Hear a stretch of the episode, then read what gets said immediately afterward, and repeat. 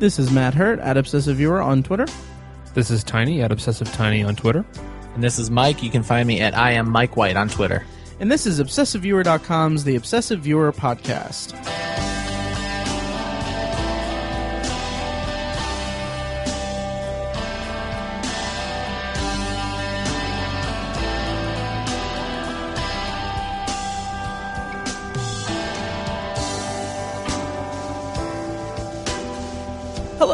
Welcome to the latest episode of The Obsessive Viewer. We are a weekly movie and TV podcast that covers a specific topic, be it genre, trope, movie, or show, each episode. Uh, you can find back episodes at ovpodcast.com, and be sure to see us at Indy PopCon on June 26th to June 28th at the Indianapolis Convention Center. Uh, uh, we'll have live recording at our booth and a lot of fun stuff in the works. All that tickets actually just went on sale, ch- so check it out at indypopcon.com. So, hey guys, how's it going? Hey, it's good. Terrific. Great. So, baseball movies. Baseball. We're Baseball uh, movies. Yes, it's springtime. It's you know, it's you know the it's you know baseball. Uh, this is a topic that I'm kind of excited about. I, I guess it, you know you can kind of consider it a companion episode to our football movies topic from ten episodes ago. Don't do that just because it's sports. It's it's fun. I I wanted to, and then eventually, like as I was going through just googling stuff, I uh no, I think it was like a kid from I think one of the movies we're going to talk about was in um what's what's it called uh Space Jam, and I was like, we need to do basketball movies. oh yeah, um, basketball movies would be great. Yes. yeah. so anyway, so baseball movies for those unfamiliar, baseball is a sport. Um, documentary. An American sport. yes.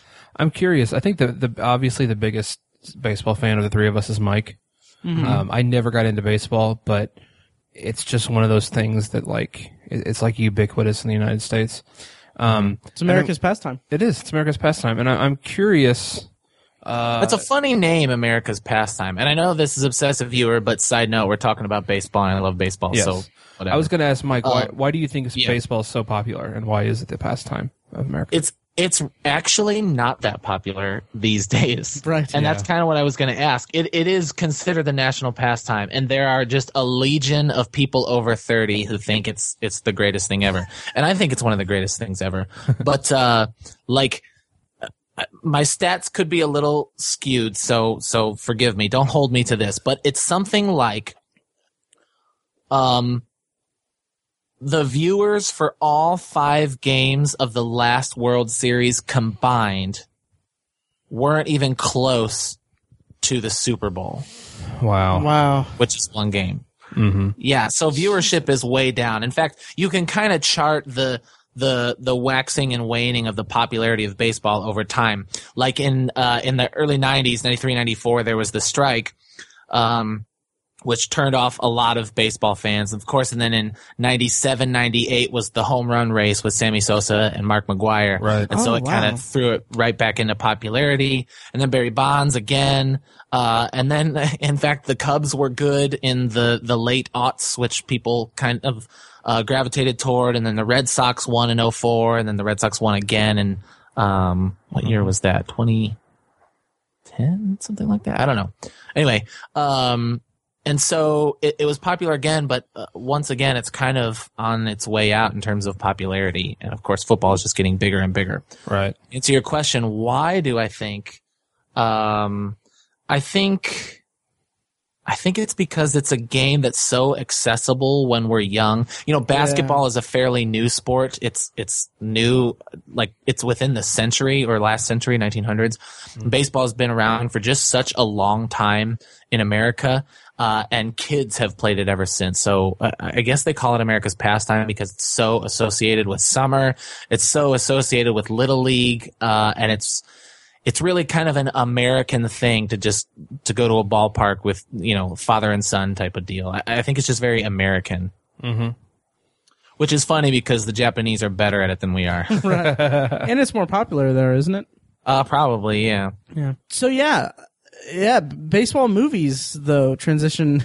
Um, Yeah. Uh, we have a we have a list of, of movies we're going to go through, and I think Tiny's going to kick us off. Uh, so first on our list is 1989.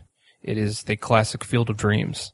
Uh, now this movie, I, th- I think a lot of people around the country consider this the best baseball movie of all time. Uh, I think it's pretty damn great. Um, I haven't seen it in a while, but it's one of those movies that you really only, you really only need to see it once because it sticks with you, but you want to watch it like 50 times because it's just one of those movies. Um, I think this movie strikes such a perfect chord because sports is so often a shared like family thing. Like, well, you know, my dad played football, so I played football. And, Right. You know, I remember when we were kids going out to play catch with dad, you know, and that's kind of the, the first beginnings of your interest in sports.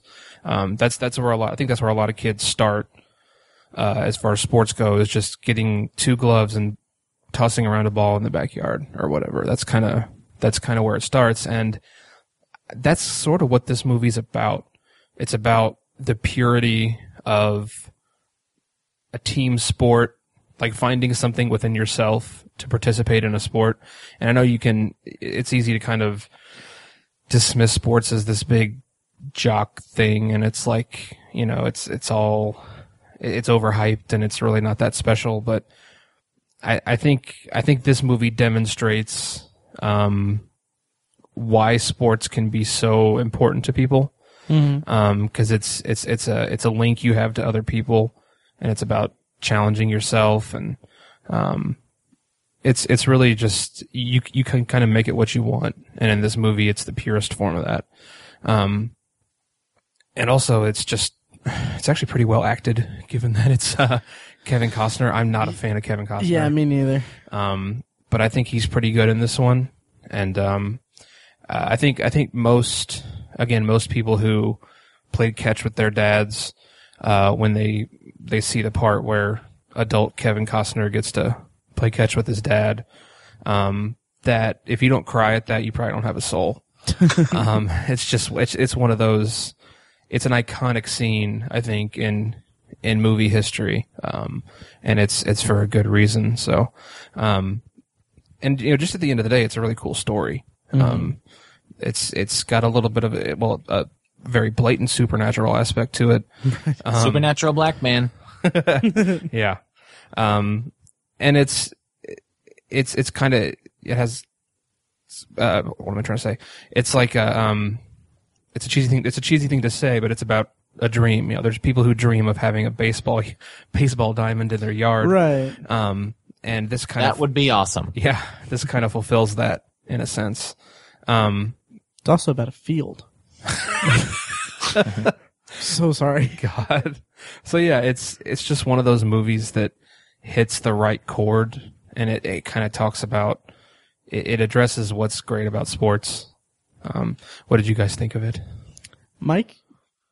You know, I this was a movie that I was aware of when I was younger, but I didn't sit down and watch it. It was kind of a it was kind of a bucket list movie until about two or three years ago. In fact, um, and I found the movie to be um, not as eventful or powerful as time would have us believe. Oh, okay. Um, I thought it was a fine movie, and I, I agree with a lot of what you had to say, Tiny. I, I, I think it it shows it's one of the examples of why we love baseball so much. Um, this you, you you might hear this a lot in this podcast, but a lot of how I equate my feelings toward movies are kind of how I feel towards baseball at the time. And so let's say I saw this movie in 2011. Uh, the Cubs were the worst team in baseball in 2011. So my interest in baseball was kind of at a low point. And so the I, I think the magic of this movie or the magic of what makes this movie work for people uh, baseball fans was just not there for me because I was like, oh, pff, baseball, not again. um, and like you guys, I don't love Kevin Costner all that much, so it's not like his performance kind of um, floated the movie along for me. Uh, Like I said, I think there are good parts. Um, I think the end works. I, I always love James Earl Jones no matter what, but I found the movie to not be as, um, not just be as magical or eventful as I thought it would be. It was pretty good. Okay. Interesting. I, you know, I'll probably come down kind of in the middle of both of you. I, I have, I have a, a good deal of respect for this movie, but I, I'm not that, it's not a significant part of my movie viewing, like, history, I guess. Mm-hmm. Because I, like you, Mike, I, I saw this uh, fairly late. I, I saw bits and pieces growing up, and uh, the scene where the kid chokes on the hot dog, uh, Yeah. that freaked me out so much as a kid. Um, oh, oh my god, huh? That part freaked me out so much as a kid because uh, Christmas Eve when I was like five or six, I choked on a hot dog and almost died. Oh my god. Holy wow! I never made the connection until now. Wow. It yeah, freaked- that's something. it- wow. It, freaked me out because I love hot dogs. Well, it freaked me out because I almost died because of a hot dog, Tiny. Oh. Um, but I also love hot dogs, so I'd be willing to die for a hot dog. Anyway, um, but you know, uh, seeing it like full, like from beginning to end, when I was uh, by that time an adult, I kind of felt like the the magic of it wasn't didn't really affect me that much. Um, hmm I, I don't know how really else to articulate it other than I thought it was a like Mike said I thought it was a, a it's a fine movie and Kevin Costner isn't terrible, um, but some of it seemed a little I w- I don't know if I'd call it overhyped, but I would say that it just wasn't effective on on me.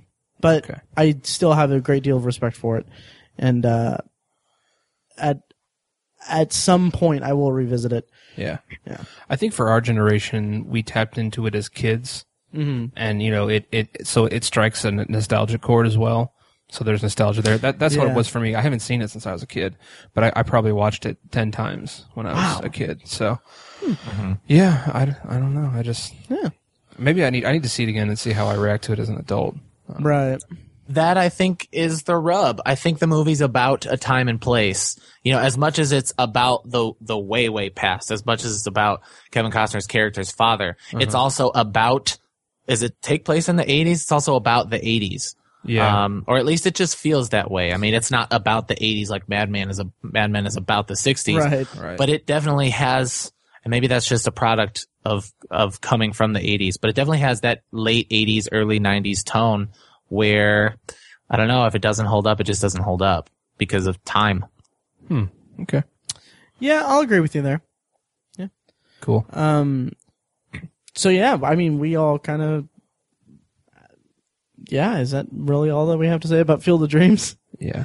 Yeah, it's the one you have to see. And so, listeners, if if you guys want to comment on this one, please tell us why you think this one is so revered. Absolutely. If you know, I, I I'd be interested. I'd be interested to know. Yeah. same here. I think also uh, I think also this movie means a lot for people who played baseball. right. And I Yeah. I didn't. Did you play baseball, Mike? Uh, I did till I was about fourteen. Oh, okay. Okay. Yeah, I never played. So, what the hell, man? did you play? Oh yeah, like for a year. Oh, really? Um, as like a little league. I actually, uh, I had no idea. yeah, yeah. Oh, I was horrible. I was absolutely like absolutely horrible. It turns out that uh, when things are thrown at me, I I freeze up and and and just kind of try to dive away. That's natural. Yeah, right. That is Um, a natural, instinctive thing. Yeah. Yeah, and I also just really briefly, I'll say this as an an- anecdote. So when I was in little league, it was like fifth or sixth grade. Uh, he was the pitcher. The, this kid at our school was a pitcher, like a grade or two above me, and uh, he was pitching to me and just just hit me like right in my like my my calf. Oh, It was horrible. It was terrible. wow. Um, That is that is the story of the last game of baseball a million people have played. Wow. absolutely. Um, but yeah, it's it, it- That's true. Field of Dreams is is uh, m- will resonate more to a certain type of person Yeah. or certain certain certain people's um, Life- personal histories. Right. Life experiences. Yeah, life experiences. Yeah. So yeah. Cool. Uh, Tiny, do you want to move on to the next one? Yes. Next on the list, this is my personal favorite of this list. Uh, it is 1992's A League of Their Own. Um, this movie I think is great for a, a similar reason, but a slight tweak on it. Um, cause Field of Dreams is kind of about the, your personal relationship to how sports affects the individual. But I think A League of Their Own kind of shows how, how sports can have basically an effect on basically can affect culture. I mean, not just sports culture, but culture of an entire country. Um, I just as a side note, I saw um, two three weeks ago, Bob Costas was on uh, Bill Maher's show on HBO, which I watch that every week because it's funny. Um, hashtag politics. um, Politics. yeah, but uh, Bob, represent. um, Bob Costas. No, they don't. Yeah, jeez, they, they don't really. Uh, Bob Costas was on there as a, a, a single guest talking to, to Bill Maher, and they were, he was, Bob Costas was talking about how he's kind of spoken out politically over the past couple years about certain things that, that do have an effect on sports, but he mentioned how people always tell him, you know, I, people tell him, don't, don't bring that stuff up during the games, man, cause I, I go to sports to get away from things and I just, I just want to think about the game. I don't want to think about all the politics. Um, and he kind of he understands that, but he was saying that you know sports are more important than people think. It's more than just getting away from the world because historically sports have affected incredible cultural change in this country. I mean, look at what Jackie Robinson did, Mm-hmm. and look at the the U.S. hockey team beating the USSR in the was it '84 Olympics. Mm-hmm. Um, yeah, stuff like that. You know, that's that has like a social effect on the the, the common the common conscious of a, of culture. You know, um, hashtag alliteration. um, and I By think, the way, s- uh, side note, little bit of trivia. Asked what his favorite sport was to watch slash commentate. Bob Costas's answer: baseball. baseball. Yep, Nice. he's actually he works for the MLB. He does. Yep. Some, I think he works for the radio. He does commentating on the radio for them. Um, that's what he was talking about while he was there. So yeah, he loves baseball, and he's it's fun to watch him talk about it. But I think A League of Their Own falls into that that subcategory of sports, and where this movie is about affecting social change, um, or how sports can affect the culture of a given area or whatever. Um, if you don't know, the movie is about uh, during the Second World War. Uh, basically, professional baseball wasn't being played by men because they were, you know, off fighting the war, and so it's about this women's league that was started up to kind of take the place of it, and it just sort of follows this one team throughout a year or two of the war, um, and how they basically went around and played baseball. I mean, and it got really popular, and um, it doesn't necessarily sound like a, a lot, but when you watch it, it kind of has this like, uh, what is it, Ro- Rosie the Riveter kind of feel to it. Is it Rosie the Riveter or Roxy the Riveter? It's Rosie the Riveter. Rosie the Riveter. Uh, and Rosie O'Donnell, of course, is actually one of the Yeah, I've never heard that expression before in my life. Rosie the Rosie Riveter. the Riveter. Yeah, She's never. the the propaganda poster of the woman. Okay, yeah, the the the the fisting woman, clenching woman. I, fist pump. there you go. She has the bandana. Okay, Yeah, she's gotcha. showing her guns. Rosie yeah. the Riveter. Yeah. Um. Okay, Red bandana, denim rolled up shirt. Right. right, right. Yeah.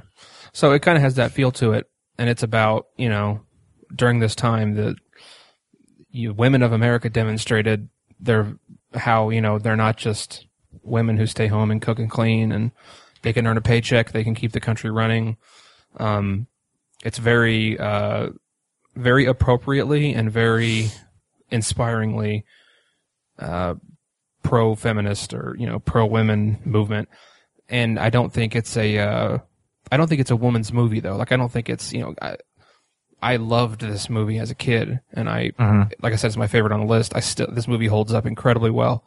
Um, I think it's really relatable relatable for guys because uh, it's just because the, these women are just they're they who are on this team are kind of like one of the guys. They they rib each other and um, they push each other they stand up for each other. They have great, they just have great sports uh, teammate connections with each other. Um, and then Tom Hanks plays the the coach of the team, and he th- this is one of my favorite roles of his. He's so so funny in this movie, um, and I, I think his progression as a character is is fun for the guys to watch. Um, but it's just a really fantastic movie. Um, it's this movie came out when Geena Davis was kind of at her peak, I think. Um, which I don't know where she went because I've always loved her in basically everything. She had a show. She had a, like a network show the last few, uh, like three or four years ago, where she played like the first woman president, and Oh, really? Oh, Right, it was like marketed like it was like this groundbreaking thing, and everyone Commander was in like- Chief. Yeah, Wow. Uh-huh. and everyone was like, "Okay, all right, Geena Davis." Okay. Uh, Wow. uh, it wasn't well received. It got canceled, I think. But anyway, yeah. Well, yeah, I just I, I like her in everything. Everything I see her in, I thought she was great. Um, and like uh, you know, like Mike said, Rosie O'Donnell's in it, uh, Madonna's in it. Um, it's it's just a it's a fantastic cast, and they all just act their asses off. It's a great movie. It's an incredible story. Um, I think everybody should see it. Also features a pretty unknown uh, David Strathairn. Oh wow, Yeah, that's like the commissioner of the league or whatever. nice. Um, it's just a really great movie. What did you guys think about it? I think it's. Oh, go ahead, Matt. Oh, I was just, I'll, I'll just say really briefly, I haven't seen it, uh, in several, several, several years. I was going to borrow Tiny's DVD today, but I didn't think I would have enough time. And then instead I watched a movie that I'm going to talk about later. And I really wish I would have watched this movie instead.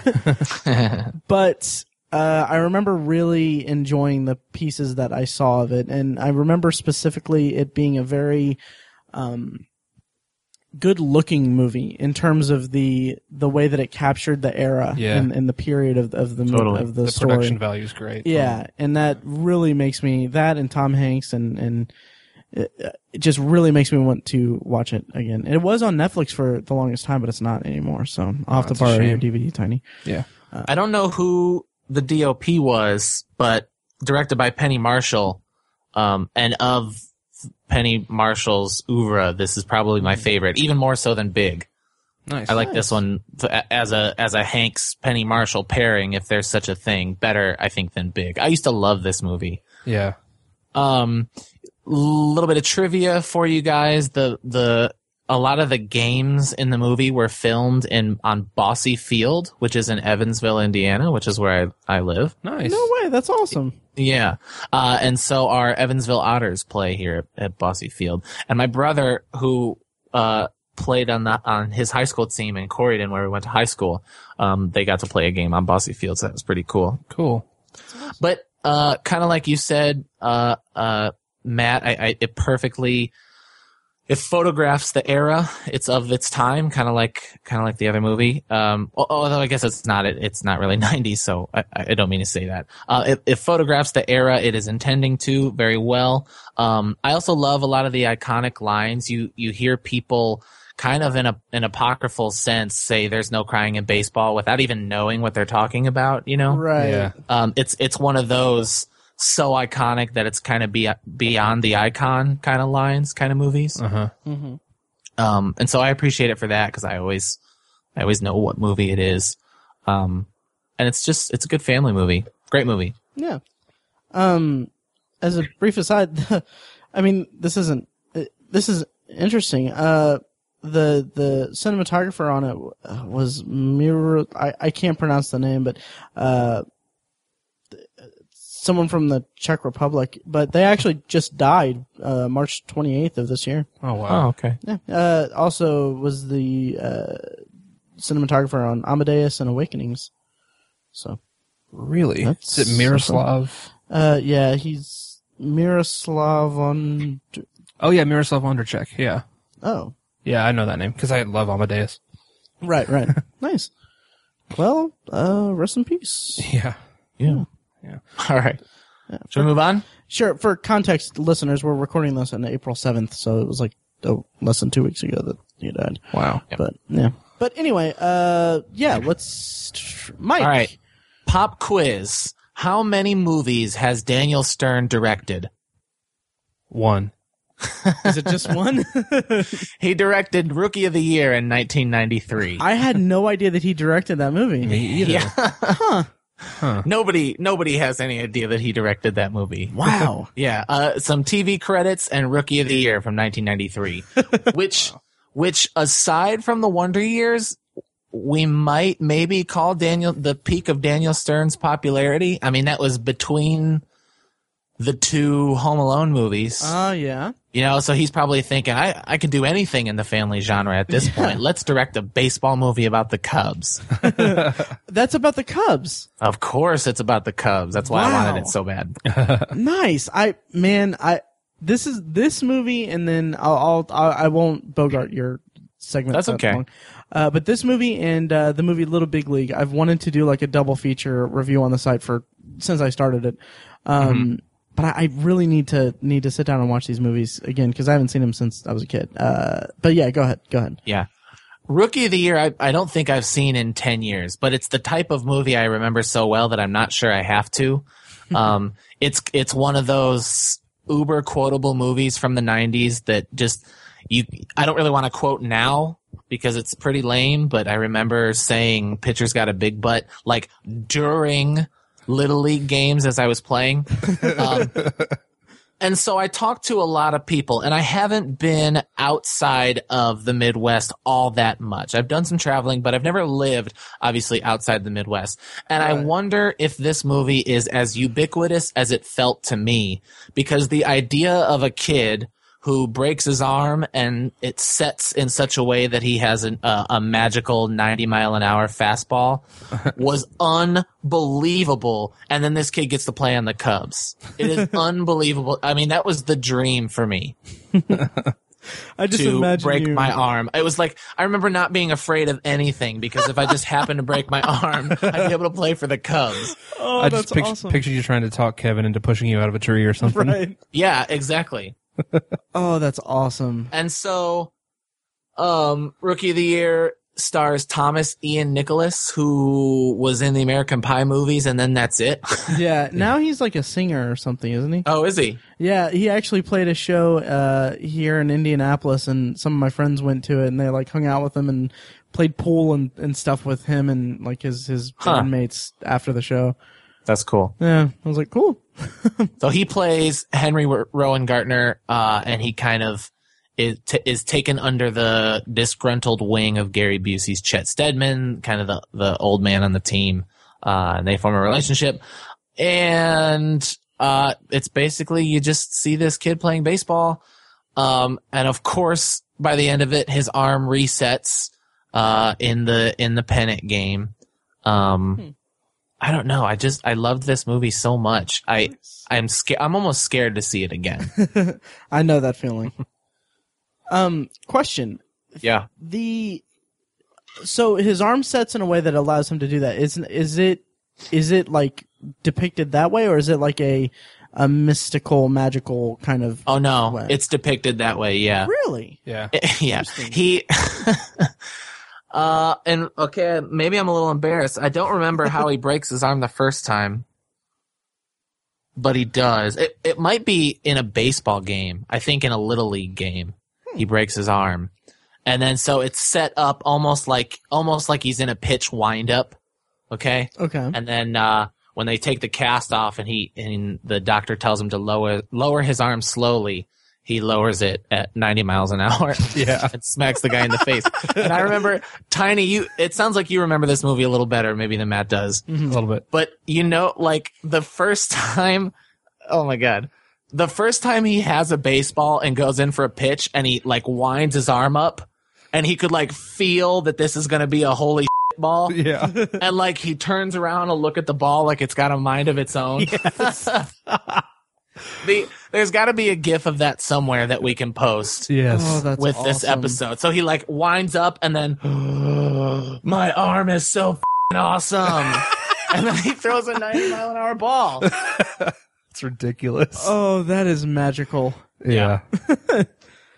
Oh, There's man. also the line funky butt lovin' in the movie, Jeez. which I talked about with a friend and he kind of took it as a sexual thing. And I guess I didn't really. huh?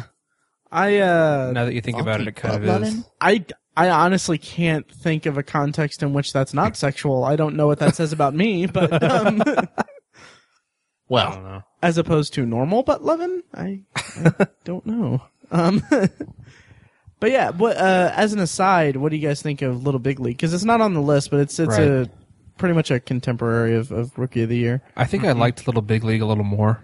Really, a little Um, big more. Um, who was the star of Little Big League? Uh, John Candy. John Can. Who was the kid though? Was it nobody? Just a kid who didn't really grow up to be anything. I thought he was a notable. I don't think it was anyone that grew up to uh, be in American Pie and then not be in one of the sequels because he wanted more money. And then Is it John? It's not John Candy. I don't know why I said John Candy. I keep wanting to say Joseph Gordon-Levitt, but I know that's No, Angels in the that's- Outfield. Oh, that is Angels in the Outfield. We'll get Yeah. to that, Tiny. Luke Edwards. Okay, I thought he was somebody. Oh, Timothy Busfield is in that movie. Yeah, that's it's funny because he falls in love with the kid's mom. So glad you said Smom. Um, The Wizard Newsies. Th this kid was in Newsies. I haven't seen that. Okay, yeah. Wow, he's. I don't he's know. working. It doesn't matter because this movie is not nearly as important as Rookie of the Year. Yeah, I liked Little Big League a little bit more as a kid. I don't know why. I think it's because um, I think it's because the kid basically got to tell a bunch of grown ups what to do. Because he was the coach of Right. the team or the general manager, whatever you call it in baseball. Uh, uh, wow. The the manager. the kid from Little Big League did actually play in uh, in American Pie Two. He American Pie played 2, I saw that. High school guy. Wow. Huh. I actually remember that scene. Um, so yeah, uh, but yeah, both of those movies are, are uh, good. I really, really need to revisit them and uh, and and watch them. Do you really need to? I do. Oh yeah, they're uh, just for nostalgia. Yeah. I think it'll. I think it'll be really interesting. true. True.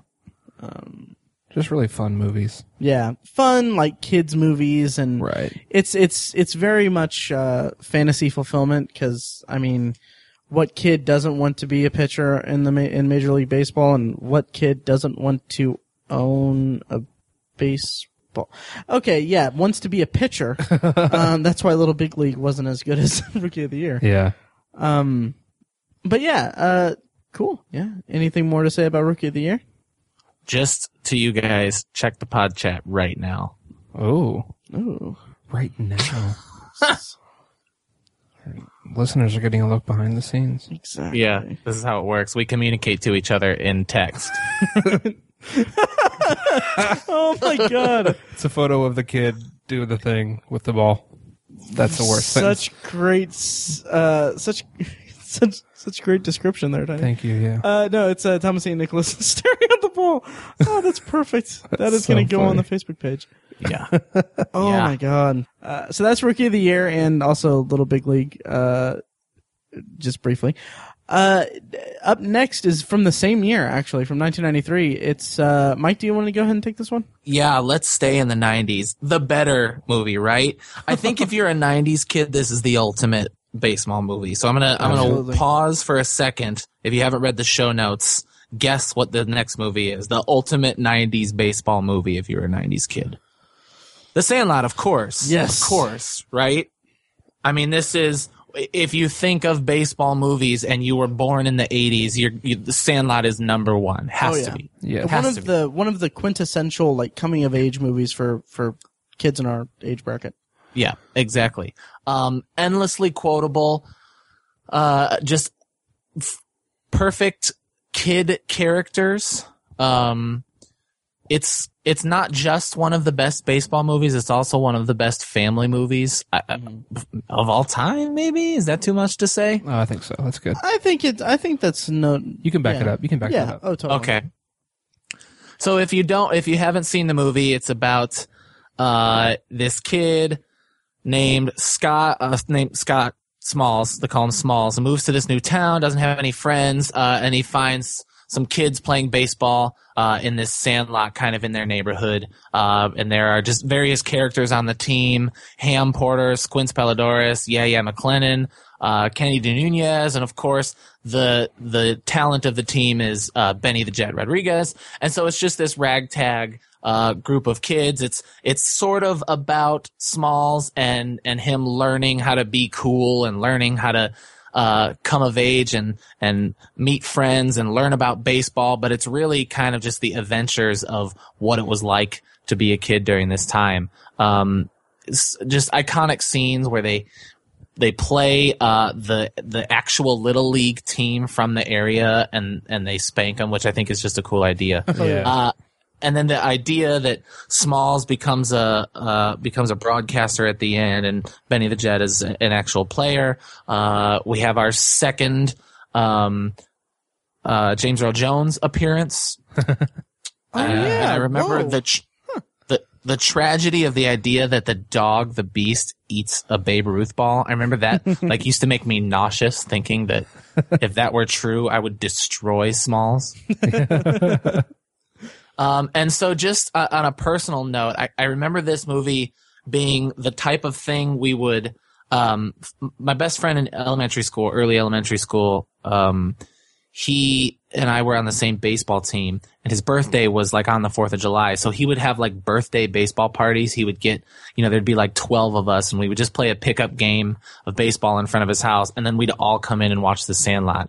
And it was just, we did that every year for a couple of years.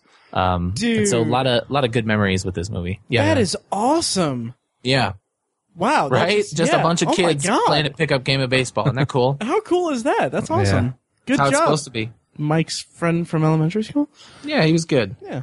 I think this movie inspired me to try to play baseball when I was a kid. I was terrible at it. It's a skill game, and I'm just a big brutish dummy. um, but I, I think What's your our big brutish dummy? Oh, thanks, Mike. um, yeah, I this movie I watched this movie on a loop for a while when I was a kid, and I think this is I. I I'm not quite regretting my choice of A League of Their Own as my favorite on the list, but this is a close, close second. Uh, This movie is just, it's, it's pretty perfect, really. I mean, what, what could you possibly change about this movie to make it any better?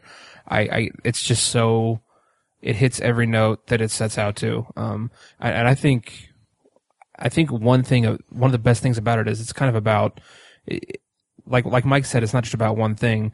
I think one of those things is kind of a kid who falls in love with baseball, mm-hmm. which is mm-hmm. just beautiful to watch. Um, amongst all of the hilarious lines and the the scary stuff and the whatever, it's it's also really really touching movie. Yeah. Yeah. This movie inspired me to fake drowning in the pool. They had nine kids. That's one of my favorite lines of the It's so movie. great. So Uh, yeah, I absolutely love The Sandlot. Mike, did you have more to say about it? No, not really. Okay. I will love this movie forever. Nice. so funny. Yeah, I absolutely just adore this movie. It's uh like I said, it's one of the quintessential coming of age movies. And uh Tiny, you mentioned about in Field of Dreams how it played up the father son connection and stuff. The Sandlot is an interesting uh reversal, not reversal, but interesting thing uh, side The of angle. antithesis of that. antithesis of that. Thank you. yeah. Um, because it, it, he's he has kind of a uh, it's it's a stepfather that Right. not they, they don't really connect and, and they don't really connect from baseball that much, do they? They, well, it's it's because Smalls kind of, like I said, Smalls kind of falls in love with baseball, Right. And that's the link that he eventually has to his Right, right. he and his stepfather bond over that. yeah, yeah. yeah. It's uh, it's really it's just such a good movie. I, I can't really say much else about it except that it's just it, you feel good when you watch it, and it's it's definitely one that I it evokes feelings of summer for me the way that mm-hmm. baseball itself invokes summer. Because it all takes place over summer break, doesn't it? Yeah. yes. Yeah. And it's just it it just depicts this this period of just Americana life that that's so so much uh tied to the feel and the the spirit of baseball as the the American pastime. And it's just Yeah. it's it's an amalgam of so many emotions packed into just a really really incredible uh, coming of age movie. How many times do you guys think in your life you've heard the line "You're killing me, Smalls"? Um, In the thousands. in the thousands, probably. Uh, yeah, yeah, in the thousands. I wanted to make a joke, but I can't. Um, yeah, in the thousands. the kids in this movie are remarkably good. The acting, Yes, like Absolutely. I've, I talk about how how much kids suck at acting for the most part, but all like uh, pretty much every single one of these kids in this movie are phenomenal. Absolutely. Yeah, Patrick Renna, Ham Porter, I think is the Yes. standout. Oh, he's so oh, great. absolutely. So, so, so funny and such timing for a kid who was, what, 12? Yeah. Yeah. I mean, he sa- he says the line, "You're killing me, Smalls." I think he- Uh-huh. he, coins it, and he also says the "You play ball like a girl," Yeah. which is one of the best movie insults of all time. Oh yeah. Yes. Oh yeah. So great. Yeah. I need to Though, if we're being politically correct, is inaccurate. watch- it is very, right. yeah, right. Especially after politically- talking Especially considering we just talked about a league of Exactly. their own. very politically incorrect, but it's hilarious. right. The- It is hilarious and it works for the time. It Right. works for the time. yeah. Yeah. Right. Right. To be But there are politically- many, many girls who play better ball than I do. It- Yes. Yeah. Yeah. Several on my on my on my side too. Um. Yeah. So to be more politically correct, you play like ball like a girl. Good job. um, but yeah, the You Sandlot. play ball like a dog. There you go. You play ball like a fing idiot. Jesus. Oh man. Uh, so yeah, the Sandlot. If yeah, I mean, this is a must-see movie. This is Yeah. like this is a movie that needs to be seen. Probably we'll make it into our vault at some point. Probably. And yeah. If like, we do it long enough, yeah. Oh yeah, and uh, just talking about like I think I might watch it maybe tonight after Tiny leaves. Um, Okay. unless you want to stay and watch it, I don't care. I might. Uh, nice. Now I'm Aw. committed. Right. You play with my balls like a girl, said Matt. Oh my god. Oh Jesus. Uh, so anyway, so yeah, that's the Sandlot, 1993. Check it out. It's a great movie. I'm gonna be watching it after we record. Um, should we move on to the next one? yep. Please. Sweet. So this movie I wanted to watch today because I haven't seen it in uh, in like over a decade, maybe in maybe not since like the when it came out in '94. But Angels in the Outfield, uh, Joseph Gordon-Levitt, Danny Glover movie. um, uh, uh, Christopher Lloyd also. Christopher Lloyd. Yeah. Just Yeah. call me Al. This That sounded like Jack Nicholson. That was not It good. did, yeah. I apologize. Close enough. We know what you're going for. That's fine. Uh, but 1994, it's about an orphan, right?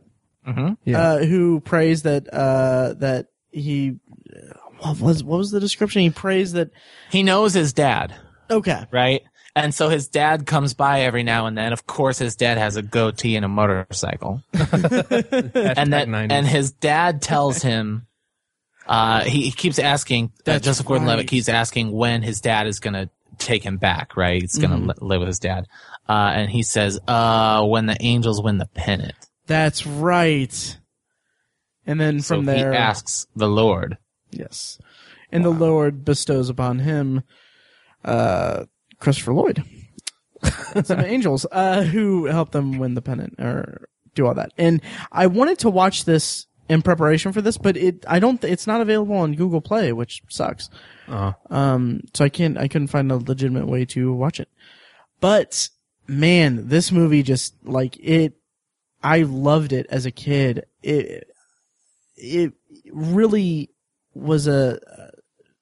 I don't know what it was about it exactly. I, I may be out of my element here since I haven't seen it in so long, but just the way that it tied baseball to just like like there was a hopefulness to it and and it really kind of tugs at the heartstrings with this like this little orphan kid who'd go who'd grow up to be in 500 days of summer um i'm stretching here it's it's a really good movie and what do you guys think about it because i'm kind of at a loss here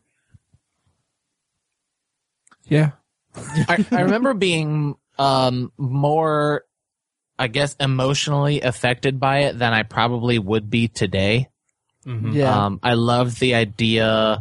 It's it's kind of like the the super fairy tale depiction of. Um, it's kind of a Cinderella story, really. Or I, I guess it's more like an Annie story of this kid who is an orphan and and then gets adopted. Uh, spoiler alert: he gets adopted by Danny Glover at the end. Oh. right And um, angels are cool. I guess I don't know. I, I feel the same way you do, Matt, about yeah loving it back then. Uh, it's very much a Disney movie of the '90s, if that means anything. If if you guys kind of know what I mean by that, Yeah. um, I think that at the time in the 90s, Disney was putting a lot of their stock into animation. Mm-hmm. Uh, it's kind of the golden age of animation. In fact, 1994 was The Lion King. So I think a lot of their live action movies um, kind of leaned on a lot of hokiness. Uh huh. And so I have a feeling if we watched this movie today, we wouldn't like it nearly as much as we did back then. Yeah, Yeah. I'm a It's little. it's uh, overly sentimental. I'm a little happy that I didn't get to see it today because I feel like I'd I'd have a uh, an adverse reaction to it. But I I just I have fond memories of it, um, either just from the fact that you know imagining that there were these invisible supernatural things uh, helping uh, helping influence events that I, that kind of maybe uh, was satisfying to me. I don't I don't know. Yeah. Tiny, what did you think? of it? I, I wasn't as in love with this movie as the other, uh, you know, kid baseball movies of the '90s. sure. Um, the Sandlot and Rookie of the Year and the other movies really overshadowed this one for me. But it Yeah. is, I think it's still kind of a sweet movie and kind of, kind of nice. But I, I don't think I've seen it since the mid to late '90s, so I can't say much about it. I don't remember much of it. Yeah, same same here. uh, but yeah, so it was it was a significant part of my childhood uh, for that one year at least until I saw Lion King. But yeah, uh, totally at a loss for Angels in the Outfield. That was unexpected. Uh, but I'll go ahead and transition to the next one since we don't really have much else to say about Angels in the Outfield. Uh, this one was from two years later that I actually just, this is the movie that I watched today. Uh, 1996 is The Fan. Have you guys watched this at all? I've, I've never Yes. seen this. Okay. Uh, I'm interested to hear your thoughts in a bit, Mike, but I, like, I just watched it today. For those who don't know, it's Wesley Snipes plays a, uh, Major League Baseball star and Robert De Niro plays a down on his luck knife salesman who, uh, kind of attaches himself to, uh, Bobby Rayburn, uh, the Wesley Snipes character. And he's a very, he's a he's a very emotionally unstable person, mentally unstable person. Uh, Robert De Niro is in this movie, and it's you know when we talked about football movies, we I think we lamented that we didn't bring up the movie Big Fan with Patton Oswalt, and that's kind of this is kind of a similar kind of movie than that. Only it's more '90s, mid '90s thriller kind of movie, but it's.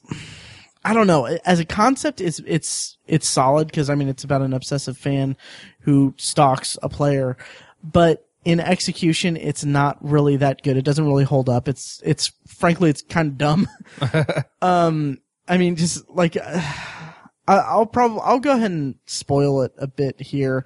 Um, the movie, the escalation of the story in this movie is a little silly because Robert De Niro is, is um, he's depicted from the start as a mentally unstable person who he he gets not custody of his son taken away, but he he gets a restraining order against him from his ex-wife because he goes to a game. He goes to opening day with his son, and then leaves his son there to go uh, make a business deal or something. And it's it's kind of depicted as if it's supposed to be make him more sympathetic, like oh he's just a down on his luck guy, but it's more like okay well he's an abrasive ass who's just you know not a good like he's mentally unstable is the point that the movie really really uh hits you over the head with and from there it just kind of slowly escalates and everything until it gets to about the hour and 15 minute mark it just goes completely off the rails like he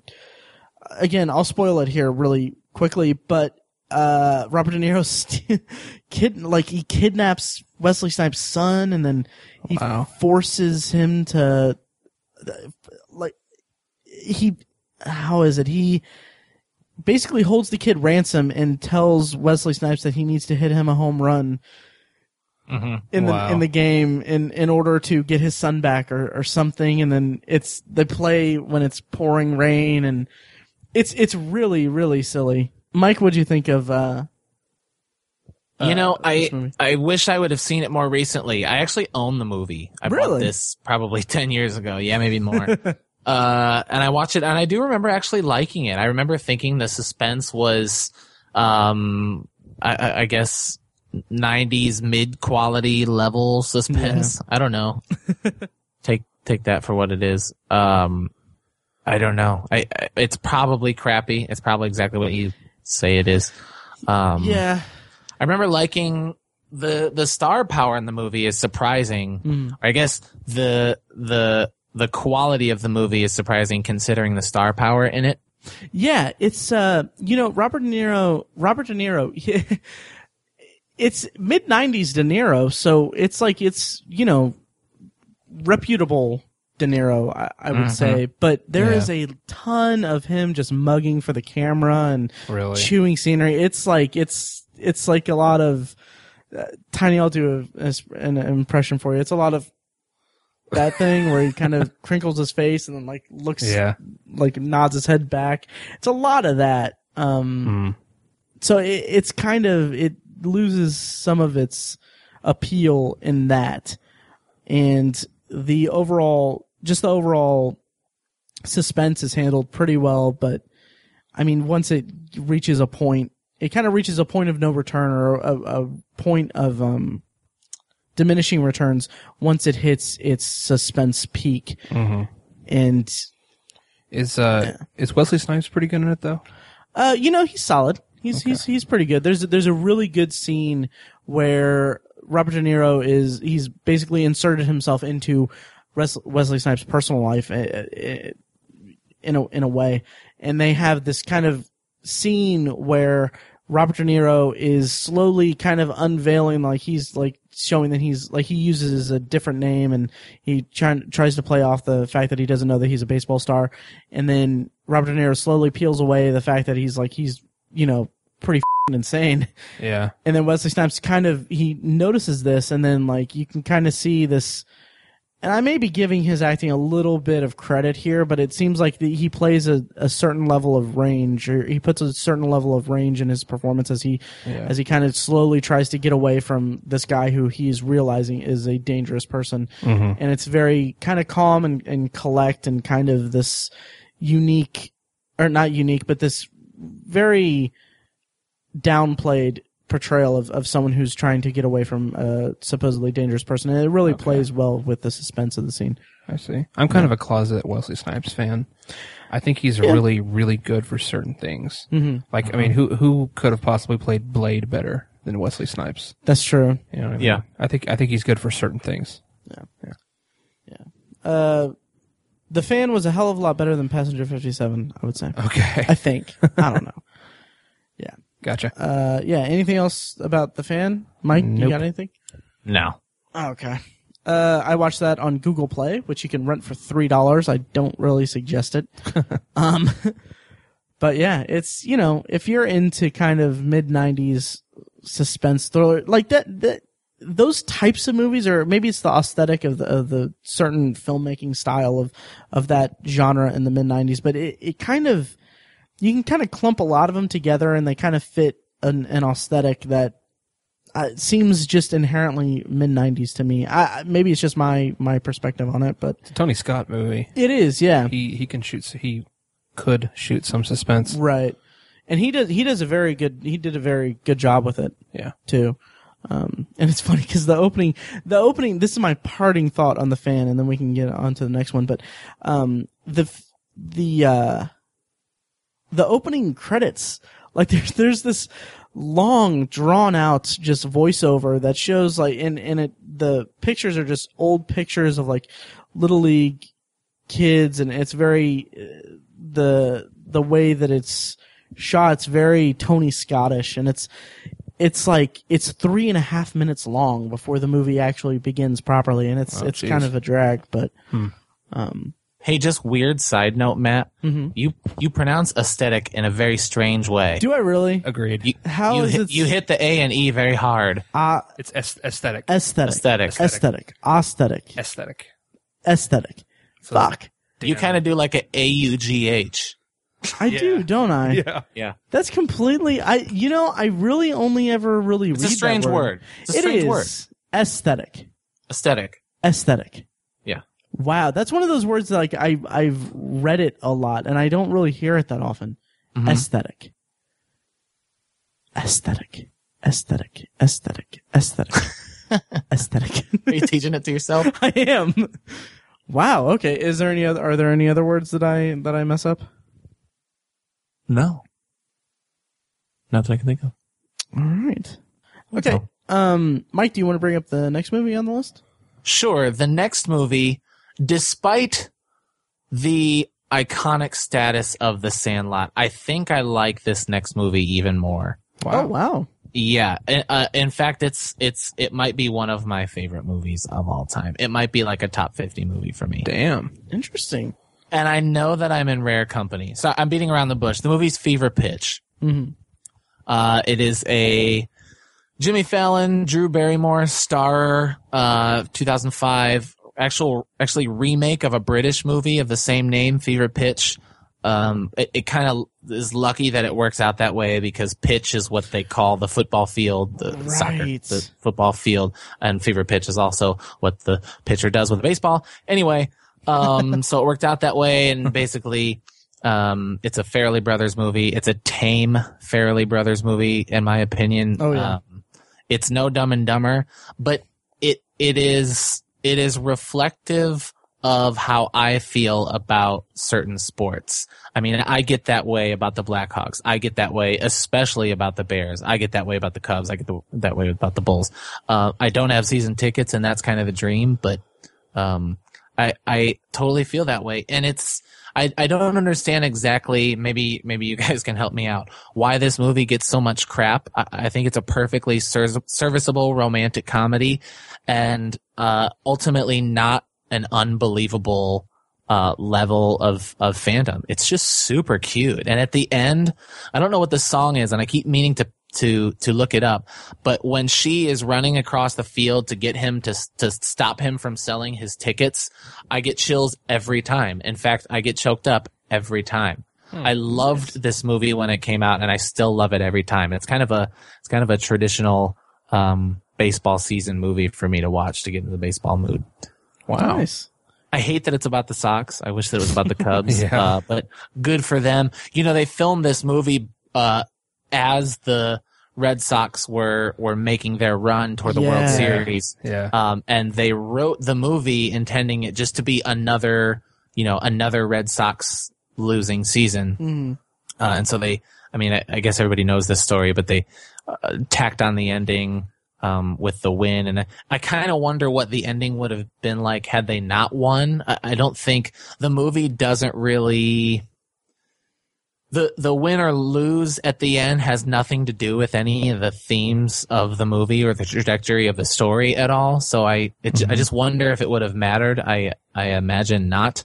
Um, but I, I, I mean, Jimmy Fallon's doing just fine. Uh, and I think a lot of people are on the Jimmy Fallon bandwagon, but this kind of, this was like his first movie post SNL when people were kind of tired of the Jimmy Fallon thing. Yeah. But I recognized a lot of the charm that we would see now. And I, I was kind of hoping we'd see a lot more movies like Fever Pitch. You know, uh, Tiny, have you seen Fever Pitch? I have. I saw it back in 2005 when it came out, and I haven't seen it since. Okay. Um, I kind of dismissed it right away because I, I don't like Drew Barrymore very much. Right. And uh, at the time, I didn't I didn't care for Jimmy Fallon. Um, but like Mike said, I've I've jumped on the Jimmy Fallon bandwagon. I think he's a great late night host. Uh, I think he's really talented about in that regard. Um, but at the time, I I couldn't really appreciate it, and I really don't remember it hardly at all. So I can't really say much about it. But Okay. yeah. I uh I just recently watched this movie for the first time two days ago, and uh you know if I would have seen it in 2005, I would not have liked it. Probably. Okay. Why do you say that? Because I was not into Jimmy Fallon, uh, and it's. It, you know, he, I've gr- grown to respect him a lot. I didn't really like him on SNL because he uh, just the classic Jimmy Fallon breaking character in the middle of a Right. sketch trope, I guess. But seeing this seeing this movie with kind of a not really a newfound respect for Jimmy Fallon, but just I've I've I respect him as a late night host and as a as a comedic personality, uh, and I and I didn't watch it with the with the weight of him trying to do a post SNL movie career. So I think that really worked in its favor. And I thought that the chemistry between him and Drew Barrymore were what was just really, really strong.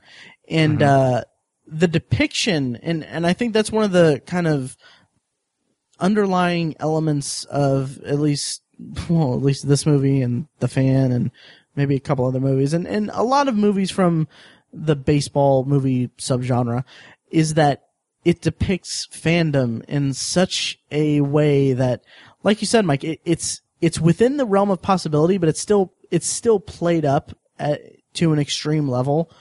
Mm-hmm. But it's you believe it so so well that it, that this this fandom and this this obsession will would take over his entire life.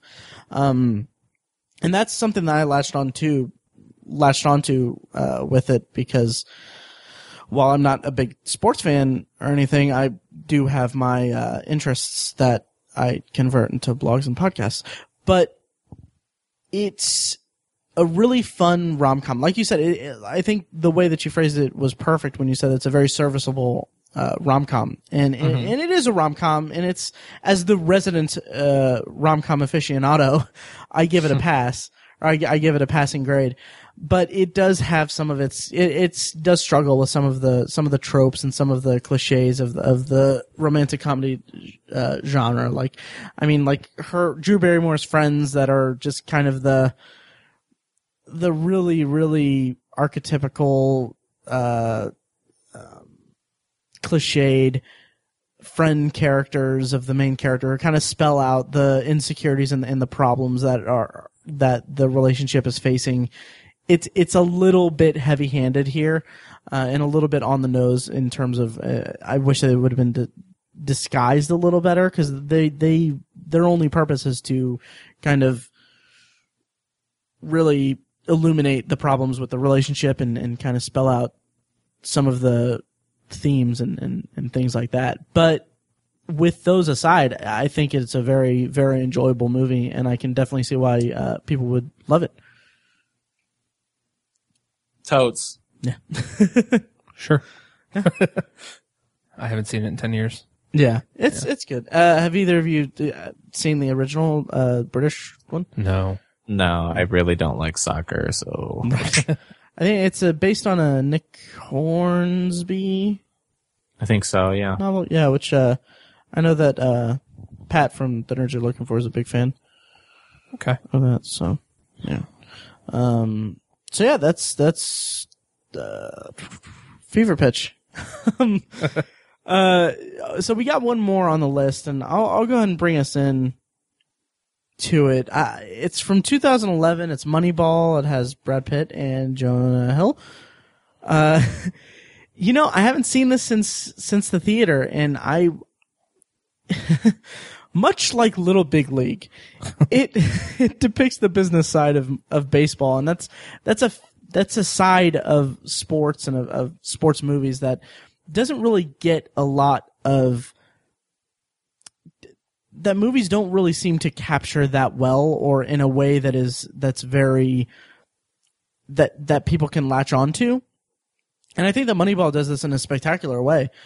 And like I keep thinking of that movie Draft Day with Kevin Costner Yeah. that came out that kind of seemed like uh like it was trying to be Moneyball. I was just thinking that actually. Yeah, and it's it's funny to see how those two very obviously I imagine very different movies could perform so very differently um while one seems to kind of be following the the success of the of the of Moneyball. But yeah, I don't. I, I need to revisit this movie, but I really, really enjoyed it. Uh, Jonah Hill was fantastic in it, and uh, Do you think he earned that Oscar nomination though? I'm curious. Mike, what do you think? I, I mean, I don't. For supporting, absolutely. Really? Okay. Nice. People, people. I always think about, and I'm embarrassed that I'm on a show called Obsessive Viewer and I don't know. I think about the little guy, the little guy, the little old man who was in Into the Wild for like ten minutes and won a Best Supporting Actor. Hal Holbrook. Yes, thank you. Yeah. Um, of course, of course, he earned it. Um, eh, do you, are, are you done talking, Matt? Do you mind if I kind of cite a scene? Go right ahead. So um the what I loved so much about Moneyball was kind of that business stuff you're talking about. Um the Cubs um the general manager of the Cubs is is actually he's the president of baseball operations. His name is Theo Epstein, Mm-hmm. and he is the guy uh, who kind of took Billy Beane's idea and actually went somewhere with it. He he actually won uh, the World Series with the Red Sox in 2004. Um, and so like I knew that going into the movie and just to kind of see this this tragedy of Billy Beane was super interesting to me. Uh, I wish the narrative of the story were a little, um, were a little better, were a little more exciting, were a little more uplifting. But I mean, that's the truth. So whatever. Um, to go back to Jonah Hill, the scene where they are in Billy Beane, played by Brad Pitt's office, and they want to make a trade. And so they have to call two or three other teams to kind of switch a few things around is so fucking brilliant. Oh, absolutely. Aaron Sorkin wrote that stuff. Ex- Yes, exactly. Yeah. Um, and so that alone, um, I think warranted its its best picture nomination. I don't think it was clearly not the best picture. Yeah. Um, and I'm glad it, it didn't win that. But th- Jonah Hill's performance, it, it- Jonah Hill's reading of those lines was spot on. So yeah, I, I think he earned it. I love that scene so much. Me too. That's what I remember from the movie more than anything is that that part. Uh, but obviously, there's some Sorkin bias there. Um, yeah, I thought it was a great movie too. I, I liked it, and I, I didn't have a problem with Jonah Hill's nomination. Um, but maybe I don't know. Maybe I need to just see it again because maybe he was actually really good, and I just I'm just not remembering it right. But um, I think maybe it was just the fact that it was a surprise based on his filmography. Um, it was just surprising to see him. Um, but of course now it's not because he was he's been phenomenal in so many things. Right. Um, yeah, I thought it was a really great movie. It's it's fun to look at this to look at the business side of baseball because I think I think putting putting a team together um, on a professional level is so much different than like being a high school baseball coach and you just kind of work with what you have. Um, Right. yeah, there, there's that classic saying that you you you play with what is it? You play with the team you have, not the team you want, or whatever. Um, which is kind of like you know basically a way of saying make the best of what you have. Um, but with professional professional baseball, it's a little bit different, or professional sports, because you can just make a trade and get what you want as long as you're willing to pay for it. Um, and so putting a team together and uh, hitting all the right cylinders is really an art in and of itself. And it's a really difficult thing to do. That's why, uh, managers and whatnot get paid millions of dollars because it's really hard to do. Um, and, and, and seeing the behind the scenes aspects of that was pretty cool in this movie. I liked Yeah. it. Yeah. I agree. The um and for the trading scene, like yeah, it's classic Sorkin, just Yeah. snappy dialogue, all that stuff. So glad he didn't have a romance subplot and that. Anyway, um, and also, uh, so basically, Moneyball is the Avengers of sports movies. Okay. So dumb. Uh, yeah, I really liked Moneyball, and I'll have to revisit it. Uh, anything else on the Moneyball? I don't think so. Okay, cool. Well, that about wraps it up for our discussion of baseball movies. And we basically just scratched the surface here. Um, there's a lot of movies that we, we can also talk about later, like 42, 61, Eight Men Out, other sports movies that don't have numbers in them. uh, yeah, and it's just, it's, yeah, we'll, we'll have to revisit this at some point. There's some depth to it. Yeah. Yeah, absolutely. Yeah. Um, I can't think of a pun to transition to potpourri, but uh, so now we've come to the part of the episode where we talk about whatever we want as long as it smells good. It's our potpourri section, and each one of us is going to select a movie or a TV show that we've watched recently and then talk about it. And I guess I'll go ahead and go first. Um, courtesy of HBO Go via my Chromecast and my tablet technology. Um, I watched Into the Storm. uh, Tiny, you haven't seen this? I have not. And Mike, did you catch this last year? No.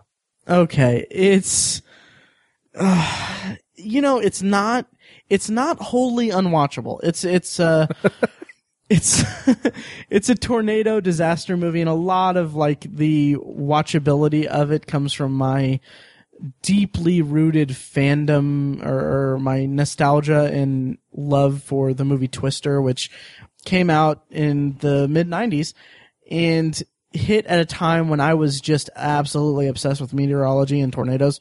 Great movie. Oh my god, such a great movie. Into the Storm is not Twister.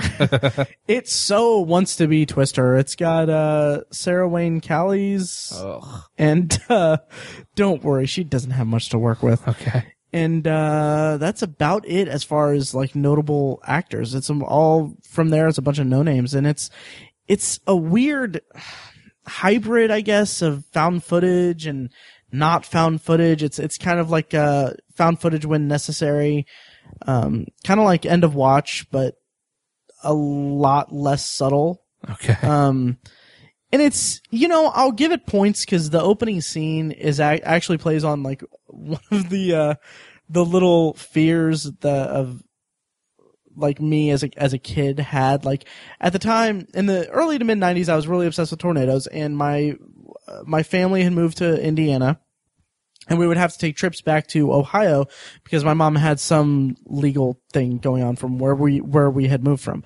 So I would go with my mom to Ohio on these road trips across this uh, to the next state. But my mom was always a fan and is always a fan of driving at night because low traffic and all that. So I like this is before cell phones and and even before I had a Walkman, I think. And like when my Game Boy battery would die, I would just stare out the window and imagine that like I'd imagine like in the darkness there would just be a tornado there. oh my god. and like I just it, like it was a fun little game for like nine, eight or nine year old Matt to to freak him out. But the opening of Into the Storm is that scenario pretty much. Like these kids are driving uh, and filming, of course, filming themselves driving because I mean, why the hell not? um, and they're and they're, it's darkness, and then they notice the the light the street lamps ahead of them are, are going out. Why they can't hear a tornado or or notice the it's strange whatever is beyond me.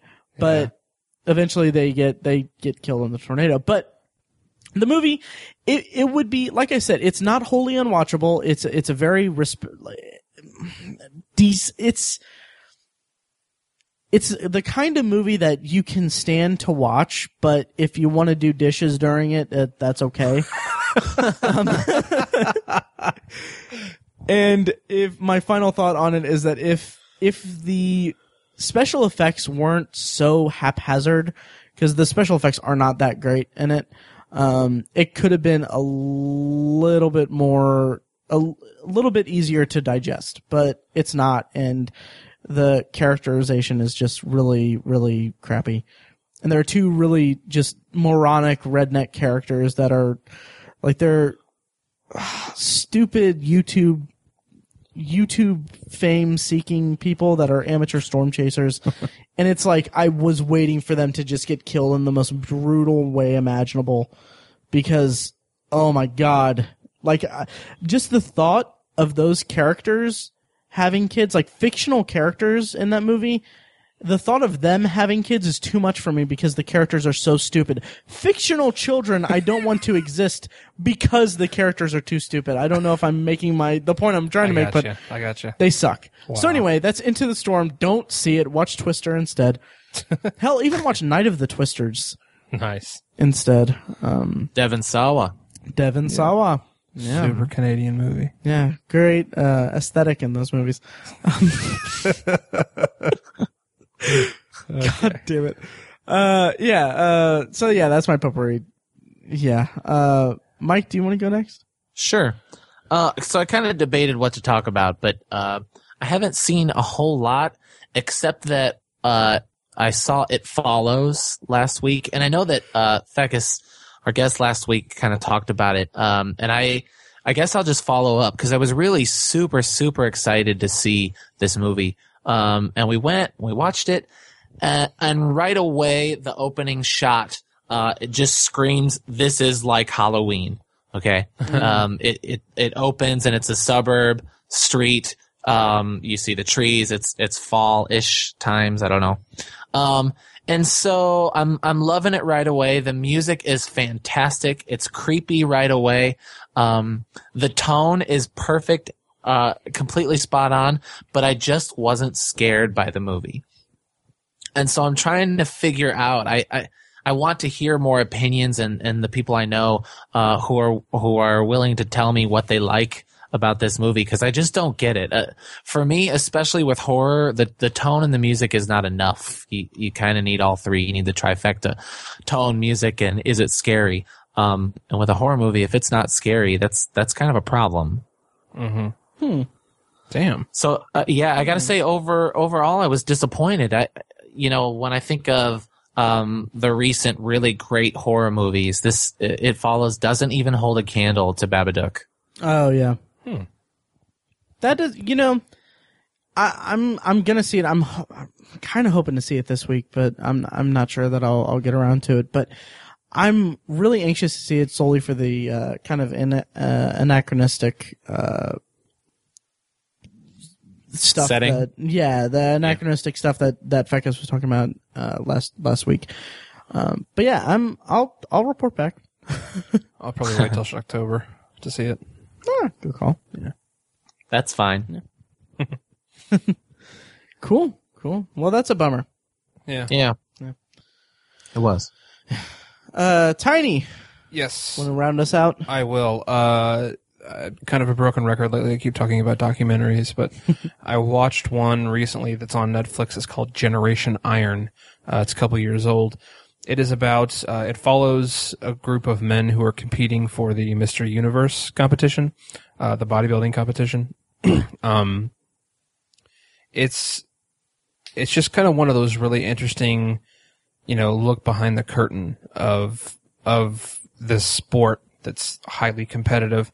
Um, and I, I just I think bodybuilding is a really fascinating sport in and of itself, um, because it's it's it's highly competitive, but I think what you're really competing against is yourself, because it's it's it is basically just a struggle to be the perfect specimen of a human being. So it's like you have to you have to it affects every single aspect of your lifestyle. It affects how you eat, what you eat, uh, how much sleep you get, um, whether you can do certain activities. Uh, you need to make sure you you get enough sun and you. I mean, it's just all these different. You, you have to dedicate every single aspect of your life to this sport and to this competition. Um, and if you don't do that, you're really just kind of defeating yourself, and you won't really make it. Um, but it's it, it's it was just really interesting to see all the different the different ways that these men are dedicated to this sport. Um, one of the more interesting characters, or he's not a character, he's a real person. uh, his name is Kai Greene. He's this guy who I think he kind of breaks the mold as far as uh, as far as this the competitors of the sport go. He's he he's actually very very artistic and very deep. Like he he he paints like almost every day, and he makes these really personal paintings. Um, and he he does dedicate his life to the sport, but it's it's not the only thing in his life, which is kind of interesting.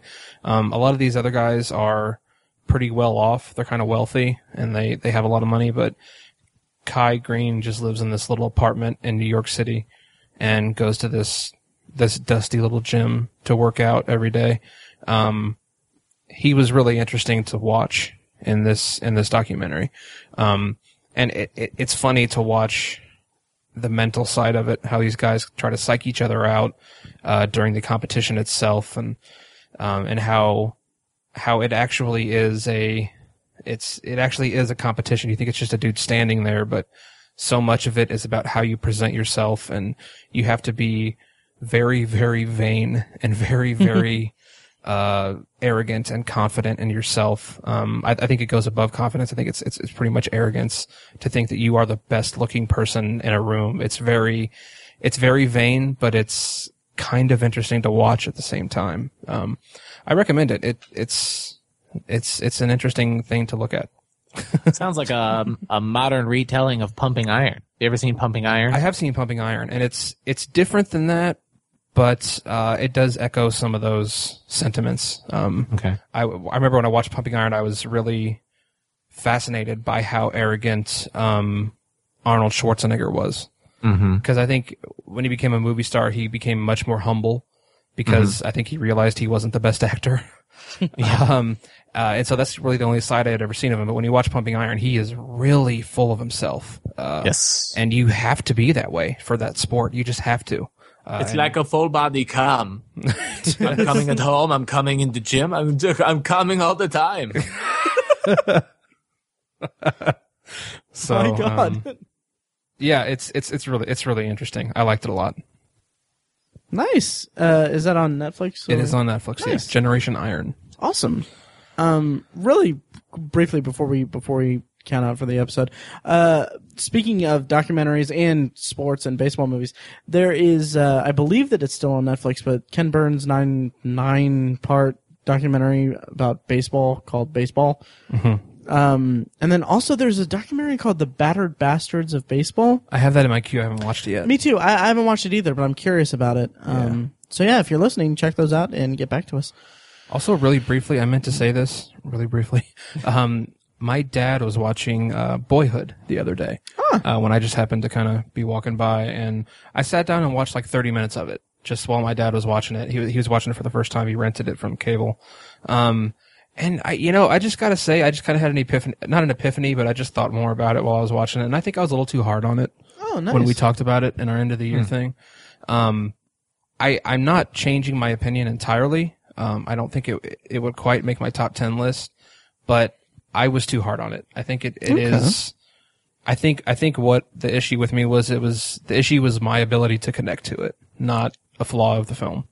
Um, Gotcha. Yeah, and so I just throwing that out there. I was a little too hard on it. I would probably change what I said about it.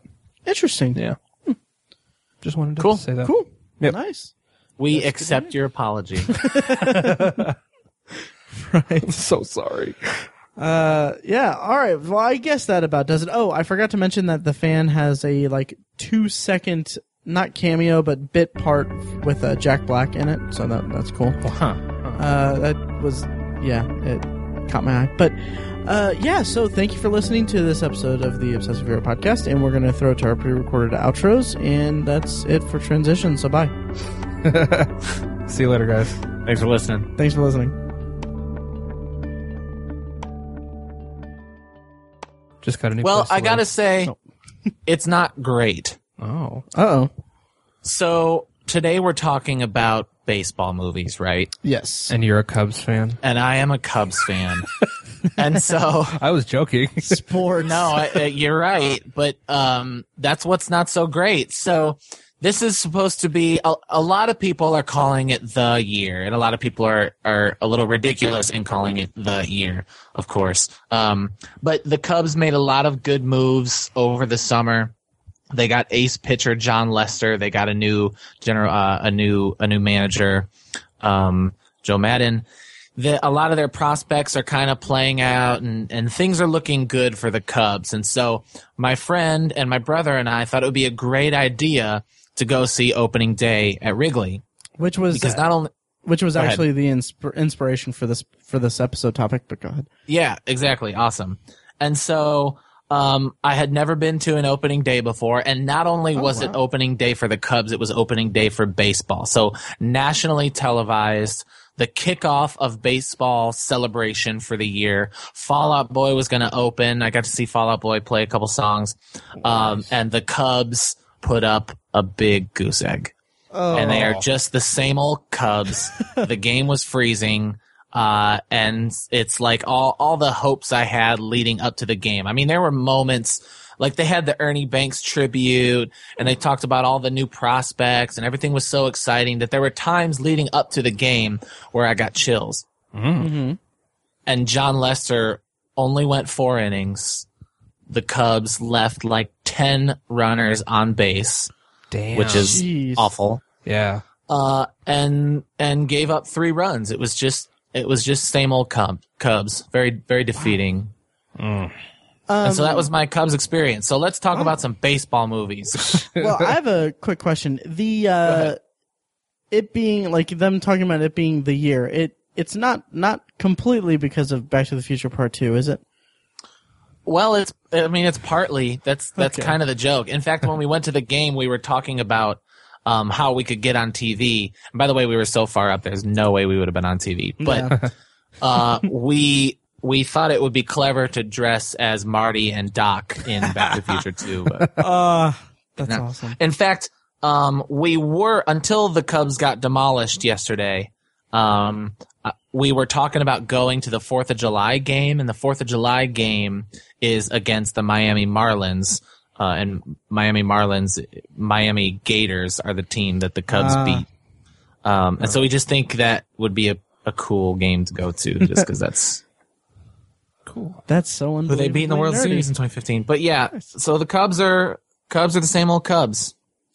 Well, that's a shame. And the Bulls lost to the Cavs, and the Blackhawks lost to the Blues. Ooh, Chicago had a rough weekend. It was a rough weekend. It was a rough Damn. weekend. Wow. Yeah, it's sports, man. And incidentally, the only MLB baseball game I've ever been to was a Marlins game down in Florida. Really? Yeah. Oh, all I right. went to a uh, Cleveland Indians game when I was a kid. Okay. Nice. It was nice. fun. Were did did the Marlins recently move to Miami, or have they always been the Miami Marlins? I think they've always been in Miami. Okay. Um, and they they just kind of rebranded. Okay. They I used was I was nine when I went to that game, so I don't remember what. Mm-hmm. They used to be the Florida Mar- Marlins. That's what I thought. Florida Marlins. Yeah. But they've Yeah. always been in Miami. Yes. That's what I think I learned from Ace Ventura. but Ace Ventura was about the Dolphins. Miami was it Dolphins. okay? It was the I, Dolphins. Yeah. I I took a uh, I took a risk there because I couldn't remember what sport it was in Ace Ventura. Damn it! yeah. Dan um, Marino was in it. Fuck, That's right. Places out, Dan. He's a hell of a pitcher. Jesus. I might cut all this. Joe Montana was a quarterback. God. I said Joe Montana. Montana. I think I just said Montana twice. I think you might. Joe Montana. Thank you for downloading or streaming the latest episode of the Obsessive Viewer podcast. The music you heard at the top of the episode and right now is provided by Loudlike. Their EP Mistakes We Must Make features our theme song and a clips of events. You can find that on iTunes, and while you're there, please rate and review them and us, uh, and let us know what you think. Also, uh, like us on Facebook at facebook.com slash the obsessive viewer. Follow us on Twitter at obsessive viewer, at obsessive tiny, and at I am Mike White. And also check out obsessiveviewer.com for reviews of movies, TV shows, and industry commentary. Uh, also, check out obsessivebooknerd.com for book reviews and commentary on the evolving world of reading. And also, Tiny's side project podcast, The Secular Perspective, is a podcast exploring the concepts of faith, religion, and existence from the perspective of secular hosts. You can find that on iTunes, Stitcher, and at thesecularperspective.com. Finally, you can email us at Matt, Tiny, or Mike at obsessiveviewer.com or email the podcast directly at podcast at obsessiveviewer.com. Thanks again for listening, and we'll see you next week.